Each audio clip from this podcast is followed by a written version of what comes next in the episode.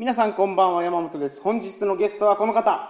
こんばんは、加藤谷蔵です。ちょっと言い方変わりましたけどいやいやお久しぶりでございます。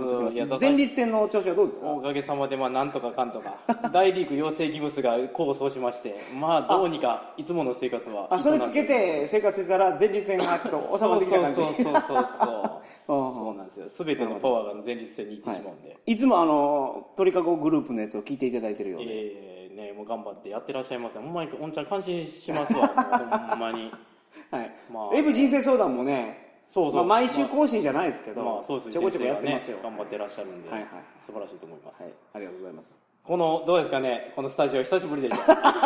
本当や。エブ人生相談を収録するために作ったというこのスタジオにそうですよね。久しぶりにやってきましたけど。そうですね、はい。もうさこれ鳥かごに出させていただくのは大体もう3年前ですね。ちょっと調べてたら。そんなに前？2010年ですね。でまあその後実は300回の時におまけをねあのやらせてもらってるんですけど、あれ意外と知らない人いるんでそうですね。今今聞けるんですか？聞きます。あ聞けます。そしたら皆さんあの300回はあの iTune での自動更新には反映されてないそう。100回200回300回って100回区切りでうんうん。おまけ放送があるんですよ、はい。それ鳥かご放送のサイトに行かないと聞けないんです。あそうかそうか。なのでぜひあの鳥かご放送のあれどなんサイトにどんな話しましたっけあの時？あの時はあの本放送ではおこ、あの答えることができなかった皆さんからいただいたご質問に答えてるんですよ、ね、AV 人生相談に来た質問でそうちょっと答えることができなかった。そうそうそうそう。ちょっと割愛ね時間の関係等々で。つまりどぎつい下ネタを喋ってると。そういうことですね、は 興味がある方は いぜひぜひよろしくおお願いいたします。すで今回のオープニングネタということでね。谷戸先生が用意してくれたのが、はい。あのギャバンをねこの間総帥ラジオではいはいはい。お話ししてまして、まあギャバンが軽4乗っとると。そうそうそういうね、まあ、ジムニーに乗ってるんですけども、あのジムニー、ね、確かに経費が安いんで、うん一乗寺列も、ん。まあ、おお金の方が大変やからっていうのはこれは一理あると思うんですけどもう一丁ね実は理由があると思うんですよね。昔からだから経緯やったってこと間違いないですジムねジムニーですよ、俺だからこの前、うん。あの映画になったやんか、はいはいはいはい。1年ぐらい前に、うん。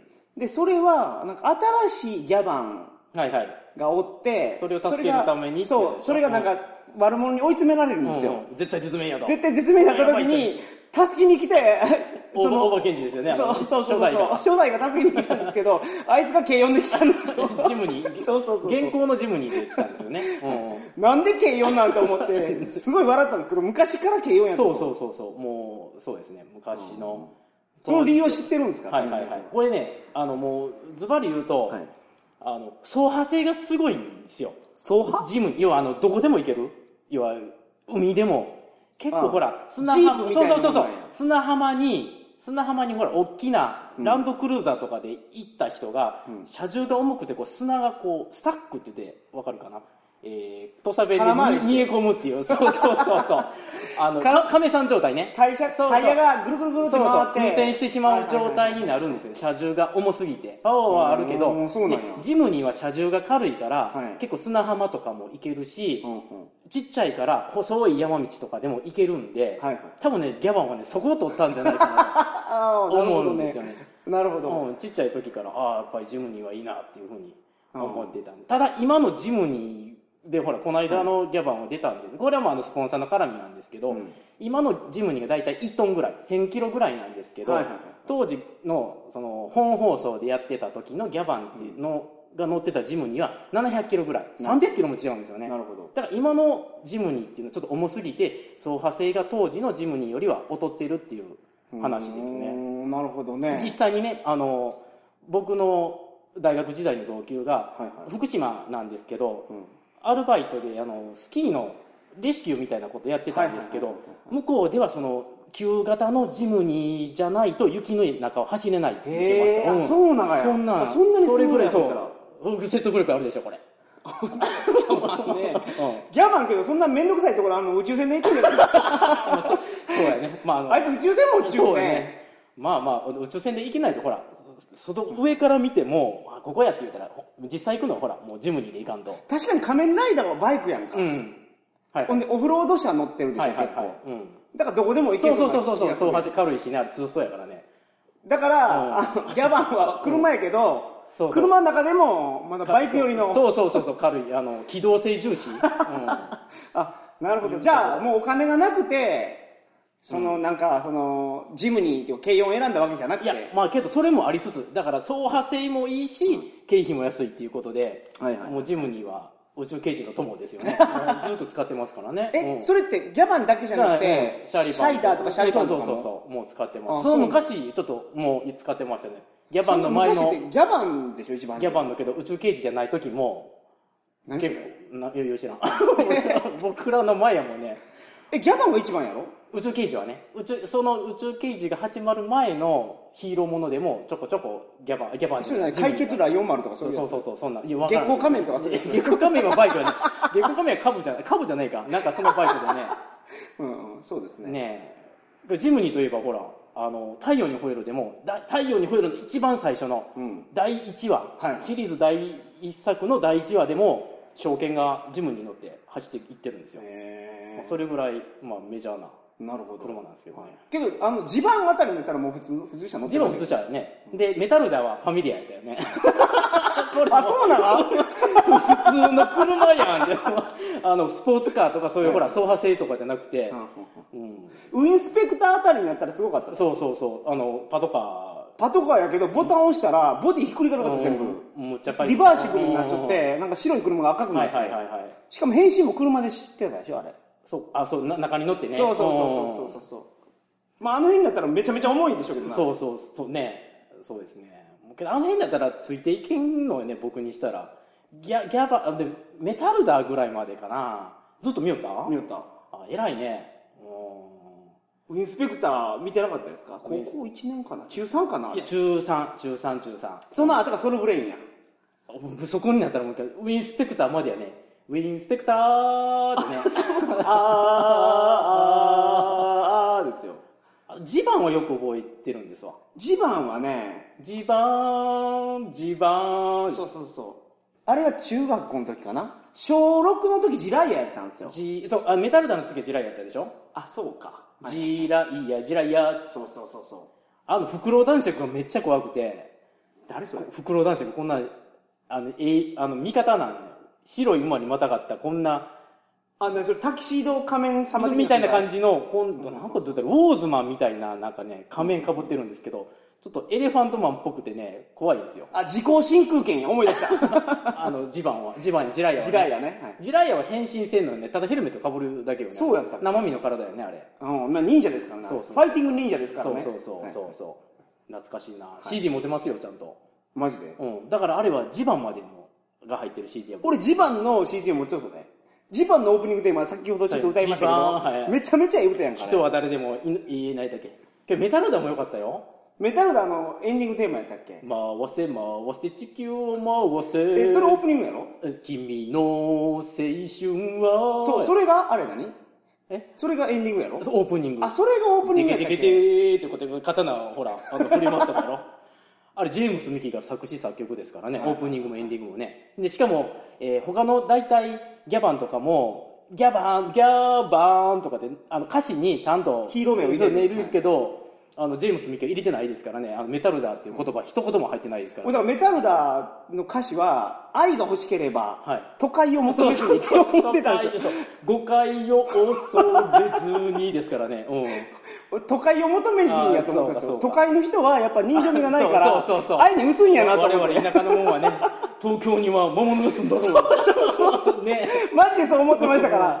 そうそうはいそうやね、じゃああの谷岡さんに谷岡さんに。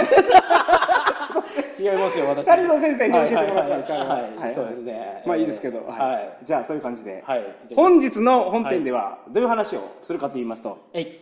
高知出身の我々がですねはい高知の魅力についてお届けしようと。そうですよね。そういうことなんですよ。ぜひぜひ。9月15日に競馬イベントがありますので、はい。それに合わせて。はい、こちらの方あの山本さんから僕の方もぜひ来てくださいというふうに呼んでいただいたんで、僕の方も行かせていただきますので。行きます。はい、はい。行きます。よろしくお願いしはいます、はいよろしくお願いします、はい。皆さんお越しくださいませ。お越しください。それでは鳥かご放送始まります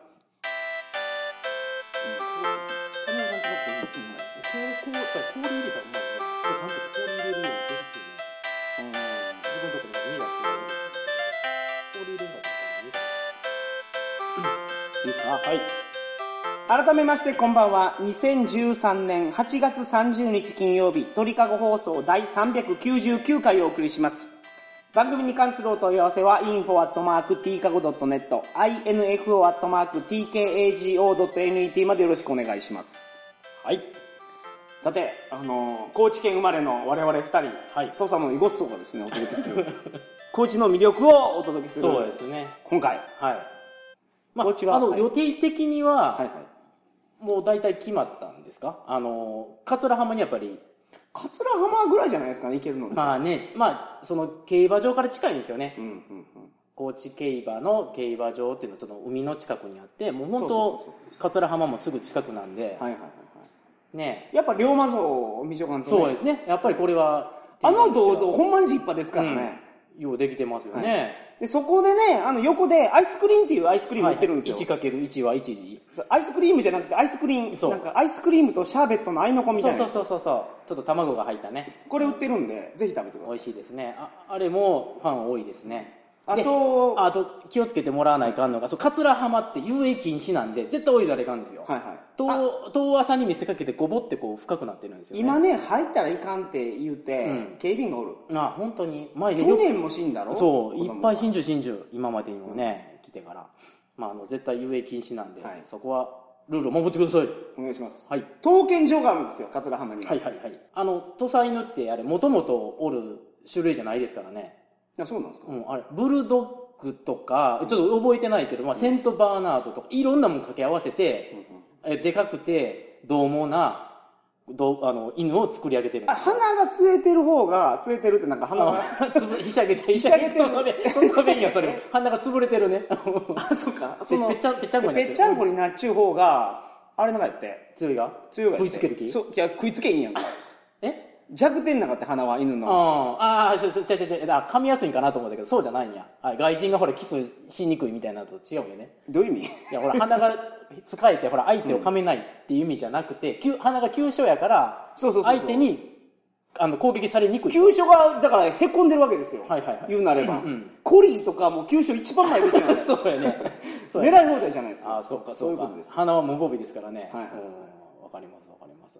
いや全然さっきの話だけどその掛け合わせてあまりにも獰猛やから、これね僕があのオーストラリアのね先生、あの英語の先生が言ってたんですけどオーストラリアでは土佐犬を飼うのが法律で禁止されてるらしいんですよ。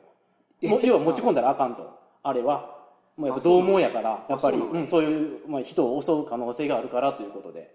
え気性も荒いやね。あらあらんで。土佐犬かゆい人とかおらんやんおらんけどあの近所今どうかわからんけど。昔よ、うん。あの種崎そう。あたり。散歩させてたんですよ。散歩させよったっていうかああの辺ね、野犬が多かったから昔、うん。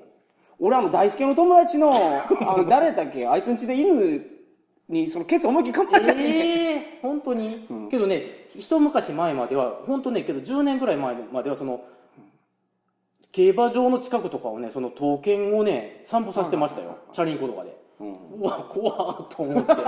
一応調教師の人なんでしょうけど、ちょっと怖かった。最近見ないんでやめたかもしれないんですけど、まあねなんか最近問題になるまあまあいろいろねもうそんな難しい世の中にもまあなってきましたからね。まあ高知の魅力ですよ。土佐犬怖いじゃダメ土佐犬怖いじゃダメ。ああのね、そうまあ高知最近まあ観光スポットいろいろあるんですけどこの間あの甲斐美晴さんっていうねジジイが大好きな AV 女優さんがねツイッターで高知行きますってまあ一人で旅行に行きますって来てましたから今高知暑いんですよ。それちょっと待って甲斐見張るって何歳ぐらいの？どれぐらい？えそれはまたあのモンスター女優なんですか？そうそうそうそう。すごいこう変態なプレイができるっていう。まあまあまあ方なんですけど、まあ、そういう方が来て結構楽しかった。で海行ったりそれこそ坂本龍馬の銅像見たりとかして、この間ね、うんうん。そう1週間ぐらい前やけど鏡川の上流に行ったんですよ、はいはいはい。あのお化け岩ってあったやんか。お化け岩？大知らん知らん飛び込むところ、うん。あの龍馬伝でも昔の龍馬が飛び込みよったけど行っねてみないって。ああのなんかちょっと躊躇しようとそうそうそうそうそうそう他の友達はボンボン飛び込むけど、はいはい龍馬って肝っ玉がちっちゃいから飛び込めなかったそうそうそう、ん。あこう俺ら飛び込みよったからき。あ本当に？うん。うん。今でも飛び込めると思うけど、ね。うんうん。今行ったらけどなんか変な看板貼っちゅうけどね。あやったらいかんやったらいかんかあの気ぃつけろかなんか忘れたけど、うんうんであこのもうちょっと下流に行ったけど、鮎がうようよったで。本当に。うなぎはおらんかったけどね、うん鮎とゴリっていうあのゴリねうん。なんかあのわかるわかる。あれどんな魚？なんて言ったらいいっていう。ハゼみたいな。そうそうそうそうそうそうそうそう。すごいよあるけどゴリうまいよねお汁にしたらすっごい美味しいんでね。うん。あのーほんま免許いるからついたらダメなんですダメですね。つけるぐらいおったね。ああそうかそうか。ちゃんとあの観察を買ってくださいね。はい。つく時はね。ね漁協で。はいそうなんです。僕はあのあれでしたけど。眺めるだけウォッチングで。そうですね。あそういうことにしておきましょう。そうですね、あと自然が綺麗。自然はいいですよ。あそうそう。あの高知もね沖縄海って綺麗って言いますけど確かに綺麗なんですけど高知の海もすっごい綺麗ですよね。高知のあこうどこやったっけ？あのほら足摺り越えた。西の方ね。だから県西部の沖津とかもともと何島やったっけ？沖ノ島？沖ノ島。沖ノ島とかそうだよ、うん。沖ノ島今めちゃめちゃ綺麗。びっくりした。この間そうそう。他の友達が向こうで写真を撮ってたんですけど、ほんま俺沖縄かというぐらい綺麗でしたね。言うぐらい綺麗って言います本当にね綺麗ですね。最近綺麗になったそうですけど。あ余計に、ううんだからそうん。の綺麗掃除しようやないのかね。ちゃんとねあの皆さんで。むちゃむちゃ綺麗。高知市内のうん。この今のスタジオがあるところ海に近いんですけどはいはい。ここのあの南側の海はあんまり綺麗じゃないですけど。まあ、そうやね。あのいや浜がないなったんですよね。あー侵食されれて砂浜が減りました、ね、昔なんなんて言ったっけあれテトラポット？いや違う違う違う あこの海のことを。テイやテイ。ててあ手はねあテイやないがいいわヤシーパークとか？ヤシーパークとテイってちょっと違うの今場所が。いやけどか海水浴場は大体あの辺やき。あそうなの？だ大体大体一緒。まあちょちょっと確かに。ちょっとえー、ヤシーパークの方が本来のいや昔ほらテイの海水浴場の中にお風呂屋さんあったか覚えてない？お風呂屋さんなかった？いやわからん。あるぐらい駅、うんうんあったかい駅、うんそれ50円ぐらいで入れて、へほんであのジュース自動販売機に入れるジュースをはいはい。そのまま置いとったき、ーうん。俺はそれ飲みちゃったけど。ありがとう塩もけどねあのでそそそこが今あのなんか残酷焼きって言って。あ貝の踊り食いそうそうそうそう。それやり食いここ昔お風呂屋さんでしたよねって言ったら、うん。経営者一緒やって言ったけど。あの駐車場のとこやろ？だからそうそうそう。それわかる。今のはいはいはいあだから昔のあるとこやろ？そうむかん。そうそうそうそうそうそう。そうあアワビ飯の美味しいところがあるんですよね。あるんですよ。ここうまいうまい。うん。あこのだから昔あこやったやんか、うんうん。あこの中にあります今でも残酷焼きがわかります。場所わかりました。オッケーオッケー。めっちゃ食えるけど、うん。嫌になるで。牡蠣とかあの、まあ長太郎貝とうまいんか。やけど確かに塩分濃度が高いきちょっと嫌になる。しんどくなってきますよね。うんはい。あんまり食いすぎたら気持ち悪くなるんでね。そうですね。ねまあそういうのもありますわ。はい。はい、あと他にといえば、まあ、海がまあ確かに海が綺麗、うん。山。山どうですか？山。パラグライダーやったっけ？はいはい。あれできるんですよ。あどこやったっけ？俺やったことないけど。あのけど桂浜の近辺やってますよね。あほんまに？うやってますやってます、うん、ウィーンってなんかエンジンのとこする上見たらあのパラシュートにエンジンつけたやつやろ、はいはい。背中にこう背負ってやってますね。桂浜どっから飛んでるかわからんですそうやけど思い出した。サーフィンのメッカなんかやってあそうですね。なんかねあの外人が来ても喜ぶぐらいのええ波があるらしい。あのモノベガの借りモンドベがそうそうそう。まあここは事故も実際多いとこですけどね。なんかねチューブって言って、うん。あの波が巻くぐらってえ中部でこう。そうそうそう違う。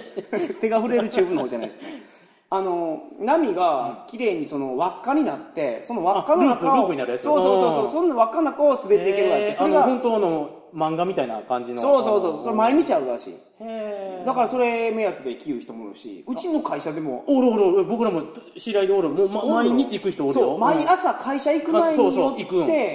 行くぐらいやって。結構なおじさんでもね50代の方らでも本当毎日行く人いますね。名物キャラとかもおるらしいけどね。ああのそそこでサーファーの中でちょっと面白いキャラクターのおじさんとかがそうそうそうそう。へー。なんかなんか仕事がないき、あのお金稼がないかんきどうしようかって悩みよったやつがいたそうなんですけど、うんうん。自分家の裏庭をあのええ。なんかあのダーンって開けてブルドーザーかなんかで、ああ政治しておうそれ整地してほんでマリファナ育てて捕まった。マリファナね。高知大でもありましたよね。なんかね高知大で留学生があの、うん。育ててたんですよ。ありましたね。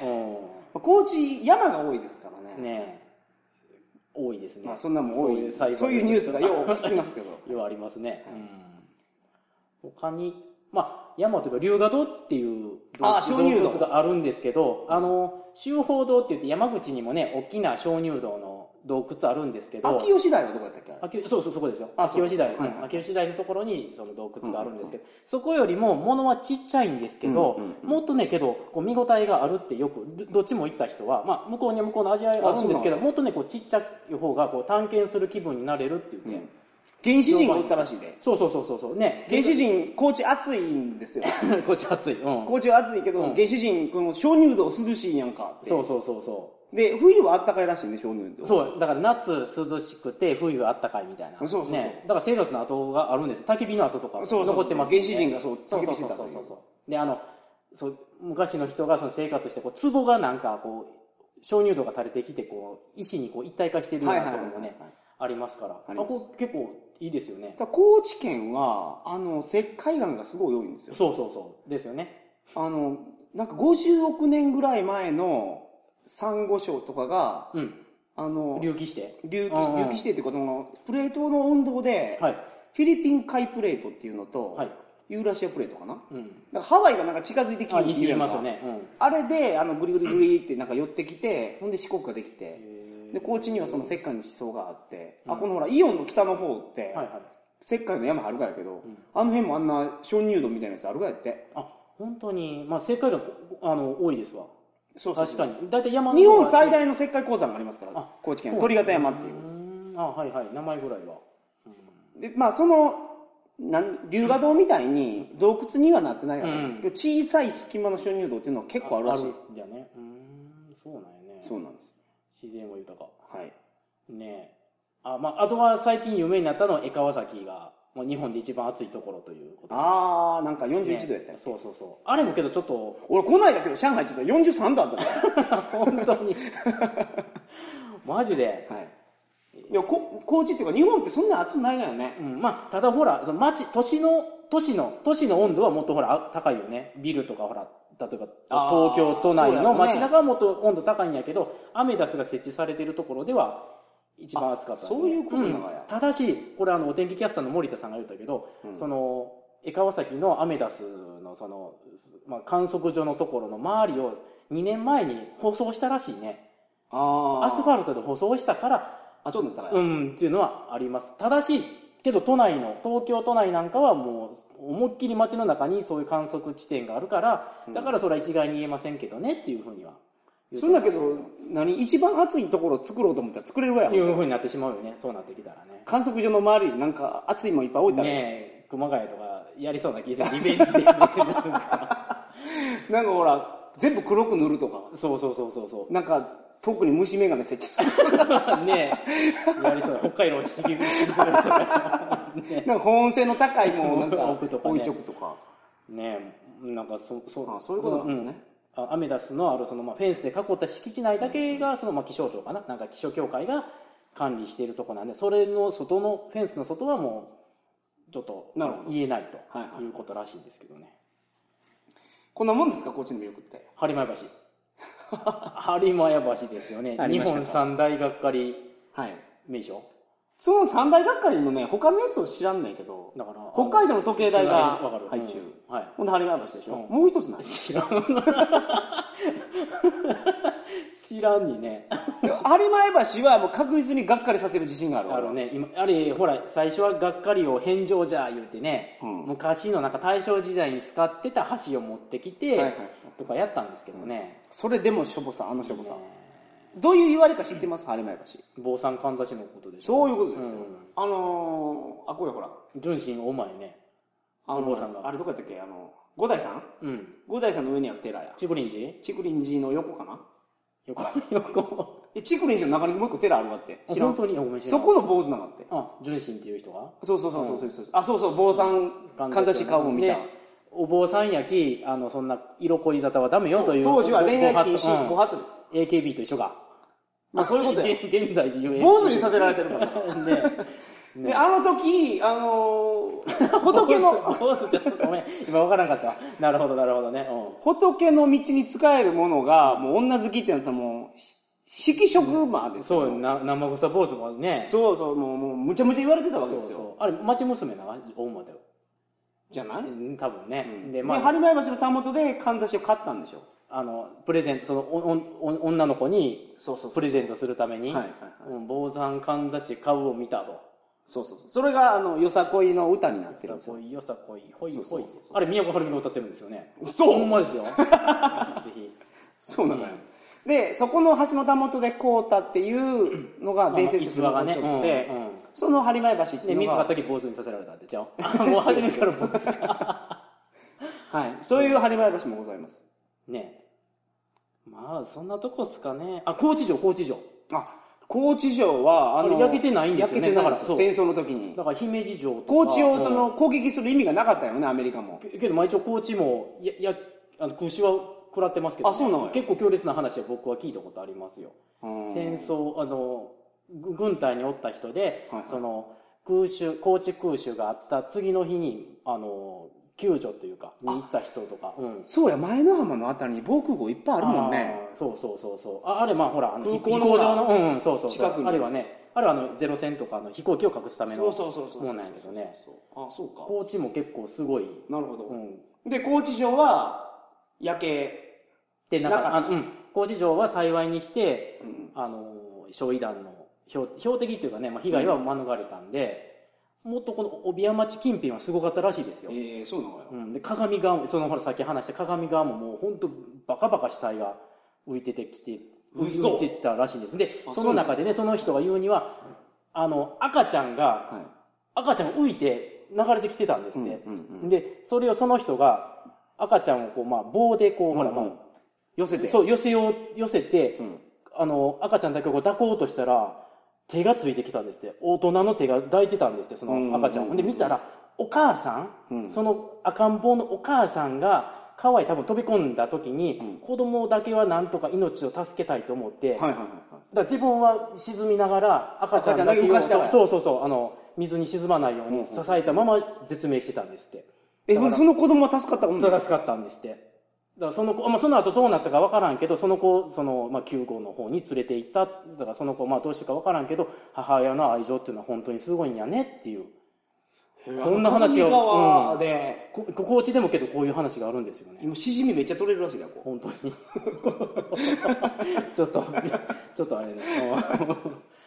まそうなんですか。そう。あんなね今で言ったら花火大会なんかもね開かれるようなそうですね。風情があるでそのお城のすぐ下に城下町があって、うんそこが高知の中心街なんですよ、はいはい帯屋町。ほんで日曜市ってあの野外マーケットはあ日本最大らしいですよ。あ。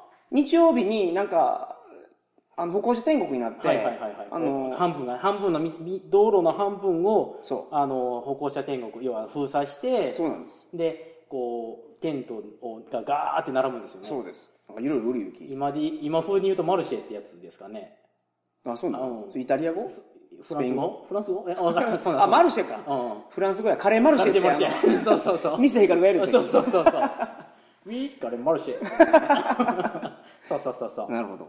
うんまあ、日曜市、まあ、あの地元で採れた野菜なんかお百姓さんなんかが売ったりとかしてるんで、ね、あれもまあな見てみるのも楽しいですよね。そうですね、うん。あの辺でうまいもん屋がいっぱいあるき。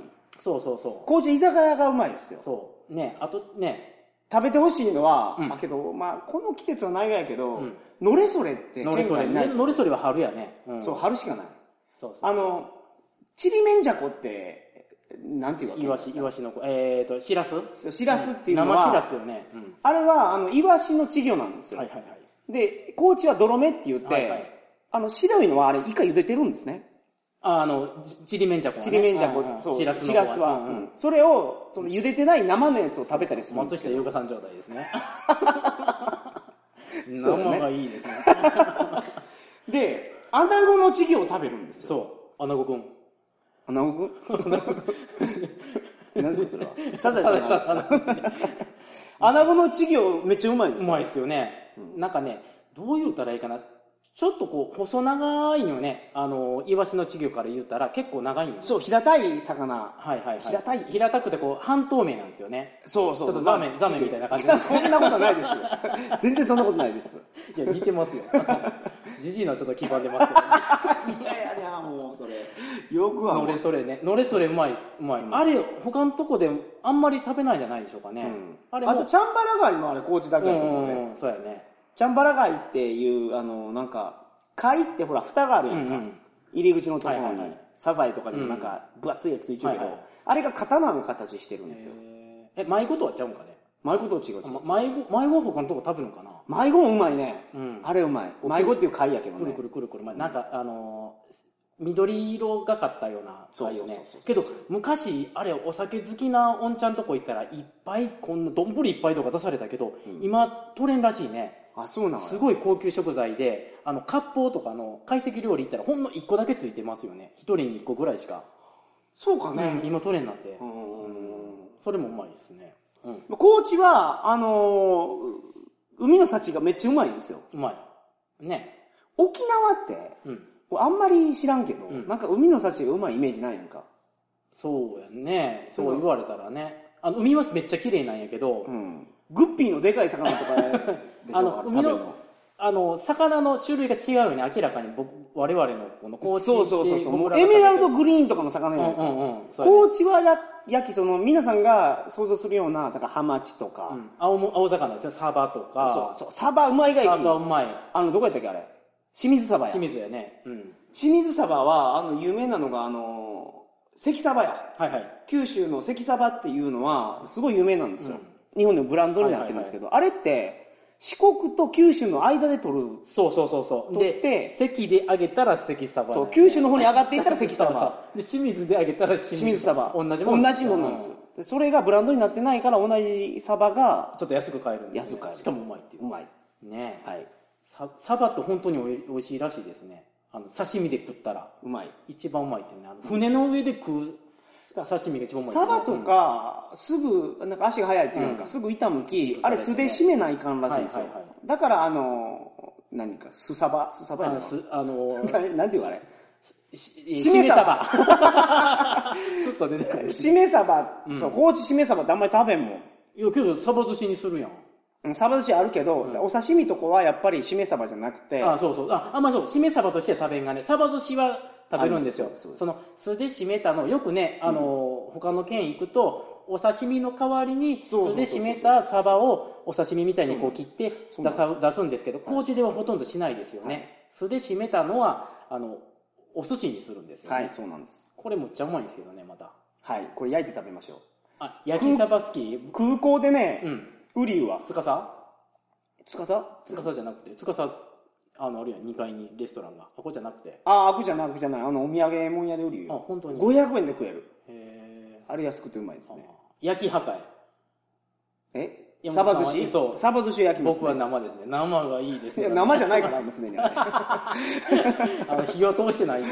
ああれもけど酢あの酢がすごい効いたやつが美味しいよねあー。私では味がわからんば酢が効いちゅうががうまい。あの、サワチ料理っていうのがあるんですよ、うん。高知。サワチ料理のっちゅう、ん。サバ寿司ってめちゃめちゃ酢が効いちゅう。やん。うん。あれうまいろけどいや、あ、あくまで酢そうほんまもう年取ったらねあれ好きで。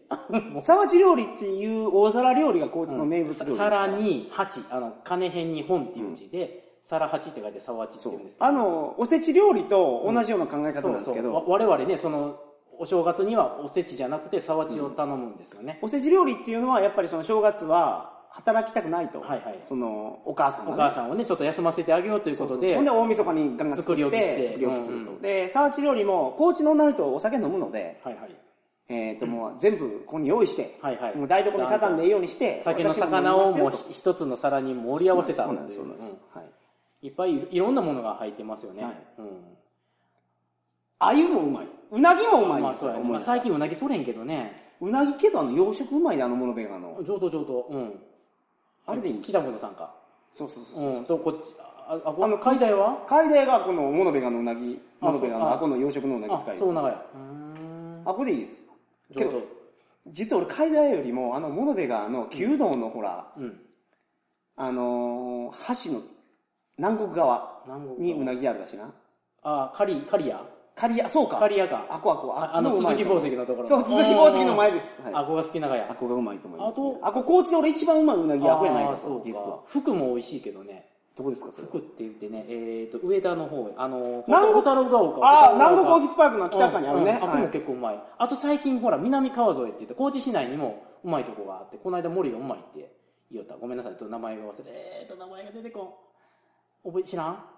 そこもうまいらしい。市内はあの広め市場のすぐ近くに1個あって、うん。でもう一つはあこの、えー、と鏡川のあの橋のたもとにあるね。へー。いやそのね南川沿いのあたりにもうまいとこがあるって言ったうなぎはうまいですから、うん。あのぜひ。あカツオもあるわほんで。カツオもちろんねカツオはね。まあ、カツオは言わずもがなですけど。言わずもがないカツオは叩き派？俺叩きのうまい生がいいやん。さ刺身がやっぱり好きやね刺身は？たたたきもうまあのうまいんやけど、刺身もぜひ食べてもらいたいですね皮付きの刺身。をそう。皮付きはあの、うん。新鮮じゃないとないらしいきそあそうやね。あの皮の下に虫がおるらしいですよね。そうそうそうそう、んで刺身は皮付きか皮なしか選べるん選べるけど絶対皮付きを食べてください。なるほど。ね美味しいよね。あのコリこうコリコリした感じ。僕皮なしがいいですね。本当に、まあまあ、おおちんちんもね 大体皮なしがいいけど、まあ、カツオの刺身だけは皮付きで。はい、まあこういう高知のいいところは食べ物の話したら止まらないんですけど、うんあの来週もはい。谷蔵先生とおはい。届けしますので、高知の魅力をもうちょっと絞り出しましょう、わかりました。来週もよろしくお願いします。よろしくお願いします。はい。それでは皆さんおやすみなさいませ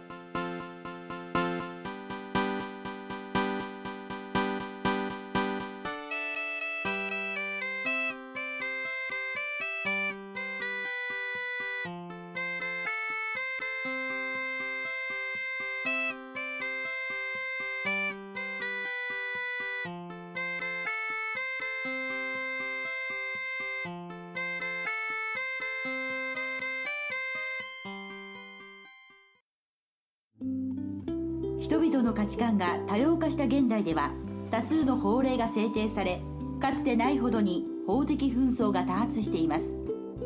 しかしながら弁護士が皆様にとって身近な存在であるとは言えません。